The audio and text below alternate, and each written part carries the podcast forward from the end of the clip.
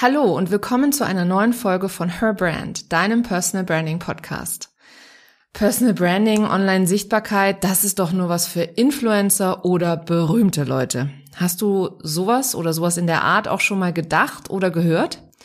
Das ist eine absolut völlig falsche Vorstellung, die auch ich tatsächlich am Anfang meiner Selbstständigkeit hatte. Ich bin immer wieder total überrascht, wie viele Irrtümer beziehungsweise Mythen es bezüglich des Personal Branding gibt. Und damit nicht genug. Auch viele meiner Kunden lassen sich von solchen falschen Annahmen regelrecht blockieren oder sogar davon abhalten, sich online zu zeigen und ihre Message nach draußen zu bringen. Ich habe dir heute fünf solcher Irrtümer mitgebracht, die ich genauer beleuchte und auf alle Fälle aufklären werde. Schön, dass du da bist und los geht's. Herzlich willkommen zu Her Brand, deinem Personal Branding Podcast. Ich bin Nicole und ich liebe das Marketing, insbesondere Personal Branding. In diesem Podcast zeige ich dir meine Tipps, Tricks und Shortcuts zu deiner erfolgreichen Personal Brand und wie du mit einem bestehenden und erfolgreichen Offline-Business auch online durchstartest. Und jetzt viel Spaß mit dieser Episode.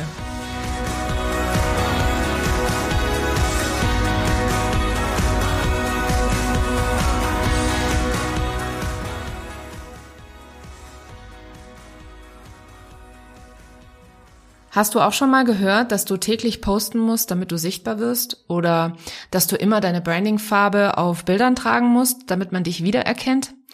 Das ist aus meiner Erfahrung absoluter Unsinn. Es gibt kein One-Size-Fits-All. Ähm, was bei einer Unternehmerin oder einer Selbstständigen funktioniert, muss nicht für alle gelten. Ich habe mir mal fünf der gängigsten Mythen zum Thema Personal Branding rausgesucht, über die ich mit dir heute sprechen möchte, weil ich sie tatsächlich immer wieder höre. Und ähm, ja, meine Kunden fälschlicherweise immer davon ausgehen, dass sie stimmen und davon tatsächlich so blockiert werden, dass sie ja sich entweder gar nicht mehr trauen oder ja einfach sich nicht zeigen, genau deswegen. Vielleicht geht es dir ja auch so und du erkennst dich bei dem einen oder anderen Mythos auch wieder. Mythos 1. Du musst immer deine Brandingfarben tragen. Als ich das das allererste Mal von einer Online-Marketerin gehört habe, habe ich wirklich gedacht, ich höre nicht richtig. Ich war wirklich extrem verwundert und äh, klar, Branding ist super wichtig und Farben gehören zu deinem Markenauftritt, zu deiner Brand dazu. Mm, und wenn du jetzt beispielsweise gerne Pink trägst und Pink auch zufällig eine deiner Brandingfarben ist, ja, dann passt es super und dann ist auch alles gut. Aber ich habe beispielsweise Türkis als Hauptfarbe und ich trage es fast nie. Und das liegt nicht daran, dass ich Türkis nicht mag oder nicht gerne trage. Ich habe einfach noch nicht wirklich viele schöne Kleider ähm, oder Oberteile in meiner Markenfarbe gefunden. Vielleicht mal im Sommer, wenn das ein oder andere Oberteil in Türkis zu finden ist. Aber ich habe mich ehrlich gesagt jetzt auch nicht total verrückt gemacht, immer türkise Klamotten zu finden oder sie dann auch immer zu tragen. Ähm, ich trage beispielsweise am liebsten schwarz und weiß und diese zwei Farben gehören auch zu meinem Branding. Mich hat meine Grafikerin, die mein Branding entwickelt hat, auch damals nicht gefragt, was meine Lieblingsfarben sind. Dein Branding muss auf alle Fälle farblich zu dir passen und zu deinem Thema und sie sollten dir auch auf alle Fälle gefallen. Ähm, und das Wichtigste an deinen Brandingfarben ist, dass sie sich in all deinen Materialien und in deinem Auftritt, ob auf deiner Webseite, auf den unterschiedlichen Social-Media-Kanälen oder deinen Visitenkarten, in deinen Workbooks ähm, etc., also alles, was du so herausgibst oder was nach außen sichtbar ist, sollten diese Farben sich wiederfinden. Aber deswegen musst du sie ja jetzt nicht auf jedem Bild tragen.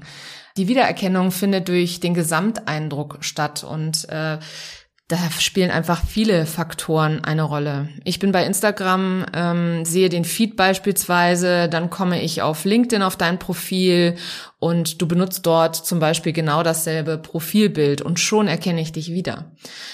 Also wie gesagt, das ist ein absoluter Mythos, dass du immer deine Brandingfarben tragen musst. Du kannst das, und wenn du das aber nicht möchtest, dann machst du es einfach nicht und du wirst trotzdem wiedererkennbar sein. Mythos Nummer zwei, du musst dein Privatleben zeigen. Das ist ganz klar falsch. Du musst auf gar keinen Fall dein Privatleben auf Social Media zeigen. Wichtig ist, dass du deine Persönlichkeit zeigst, ähm, die du überall mit einfließen lassen solltest. Aber das bedeutet nicht, dass du zum Beispiel deine Probleme oder dein Liebesleben oder deine Kinder dort thematisierst. Ähm, klar, es gibt viele, für die ist das okay und die machen das auch alltäglich, also auch immer. Aber wenn es für dich sich nicht richtig anfühlt, dann mach es nicht. Also es ist auf jeden Fall so, dass ähm, da du da sehr stark auf dein Bauchgefühl hören musst und du für dich entscheiden musst, was zu dir passt, was du gerne möchtest und wie du gerne nach außen wahrgenommen werden willst. Wenn du dich jetzt fragst, ja, aber wie kann ich jetzt meine Persönlichkeit einfließen lassen, ohne mein Privatleben zu zeigen. Da habe ich in Episode Nummer 12, die verlinke ich dir auch mal in den Show Notes, fünf Ideen geteilt, wie du deine Persönlichkeit einfließen lassen kannst, ohne Privates zu teilen. Weil persönlich ist definitiv nicht privat. Ich kann das gar nicht oft genug sagen. Hör also gerne mal in Episode 12 rein und hol dir dort ein paar Inspirationen. Mythos Nummer drei. Du musst Influencer sein, um eine Personal Brand aufzubauen. Ja, das habe ich tatsächlich auch gedacht. Ähm, also für mich waren Personal Brands, bevor ich mich intensiv mit dem Thema befasst habe, immer so berühmte Menschen wie Musiker, Schauspieler, ähm, ja, Stars eben. Und so dachte ich, dass das eh nichts bringt und dass ich das gar nicht erst schaffen könnte, mir eine Personenmarke aufzubauen, weil ich ja nie die Reichweite haben würde, wie jetzt zum Beispiel eine berühmte amerikanische Schauspielerin oder wie eine berühmte Musikerin. Und klar, die großen Personal Brands mit zigtausend, zig, zehntausend Followern sind allem voran Berühmtheiten, so wie Spitzensportler, Schauspielerinnen, Models. Models sind auch immer groß vorne dabei. Aber ich kann dir auf jeden Fall versichern, Personal Branding funktioniert im Kleinen und im Großen. Das funktioniert mit 100 Followern genauso wie mit 10.000. Ein richtiger Mythos also, an den viele Menschen glauben, wenn sie ähm, ja mit Social Media starten. Und deswegen kann ich an der Stelle auch nur noch mal sagen, wir sind alle hier in einem Business-Kontext unterwegs. Also wir alle wollen uns ein Business aufbauen und mit unserer Personenmarke auf unsere Dienstleistung oder unser Produkt äh, positiv abstrahlen. Und das können wir, wie gesagt, mit genauso wenigen Followern genauso tun wie mit ganz, ganz vielen Followern. Also an der Stelle lass dich nicht entmutigen. Im Business-Kontext äh, musst du keine Weltberühmtheit sein, um dir eine Personal Brand aufzubauen. Und es ist auch jederzeit der richtige Zeitpunkt dafür, würde ich mal sagen. Mythos Nummer vier, das ist auch einer meiner Lieblingsmythen. Du musst ein super spannendes Leben haben, um dich zu zeigen. Ja, das war äh, die Annahme einer Kundin von mir neulich, mit der ich mich äh, darüber unterhalten habe. Und äh, auch da kann ich wieder sagen, es ist tatsächlich immer im Auge des Betrachters. Ne? Also wann ist ein Leben spannend und was in deinem Alltag ist unspannend, würde ich mal sagen. Also vielleicht von deiner Warte glaubst du, dass das, was du machst, total langweilig ist, den lieben langen Tag. Aber wenn sich das jemand anderes anschaut, der zum Beispiel ähm, ja irgendwie auch dahin kommen möchte, wo du schon bist, oder der äh, mit dir, sich mit dir auf Augenhöhe entwickelt, dann ist das für den vielleicht super spannend zu sehen, dass äh, dein Alltag nicht anders aussieht als der eigene Alltag. Also Alltag ist auf jeden Fall spannend genug. Wir lieben es nämlich, Mäuschen zu spielen und den Alltag der anderen zu sehen und dann so ein bisschen die Vergleiche zu ziehen, beziehungsweise eine Verbindung aufzubauen über den Alltag. Also an der Stelle empfehle ich dir nicht, jetzt alle Banalitäten zu zeigen, aber auf alle Fälle ganz viel aus deinem Alltag zu teilen.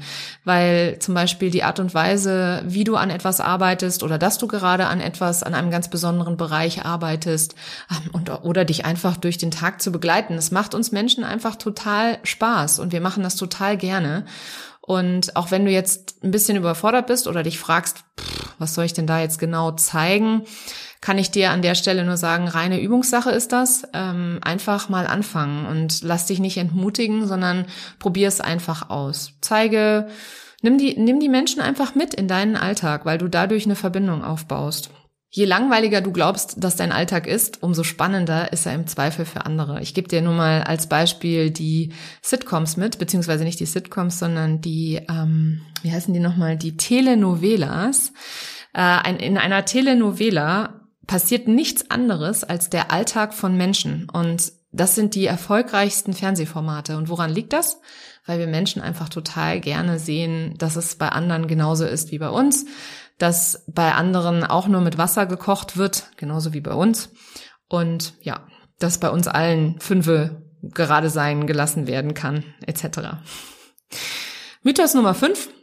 Du musst täglich posten, um als Personenmarke sichtbar zu werden. So frei nach dem Motto, viel hilft viel oder viel macht einfach viel mehr aus. Ja, also ich persönlich habe das auch, wie gesagt, am Anfang geglaubt, äh, ich habe dann einen Selbstversuch gestartet im April. Ich habe mir vorgenommen, an 30 Tagen hintereinander jeden Tag zu posten auf Instagram. 30 ähm, Tage, 30 Posts sozusagen, also ein richtiges Content-Feuerwerk, was ich mir da überlegt habe. Ich habe einen riesigen Plan gemacht, jeden Tag mit ganz viel Mehrwert. Also ich wollte auf gar keinen Fall irgendeinen Post ablassen, nur um einen Post abzulassen. Ähm, also ich habe mir da sehr, sehr viel Mühe gegeben, immer ganz viel Mehrwert reinzupacken und ganz viel Wissen.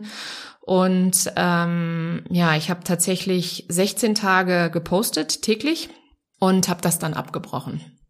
Und warum habe ich das abgebrochen? Ähm, weil ich kaum eine Veränderung gemerkt habe in meiner Reichweite.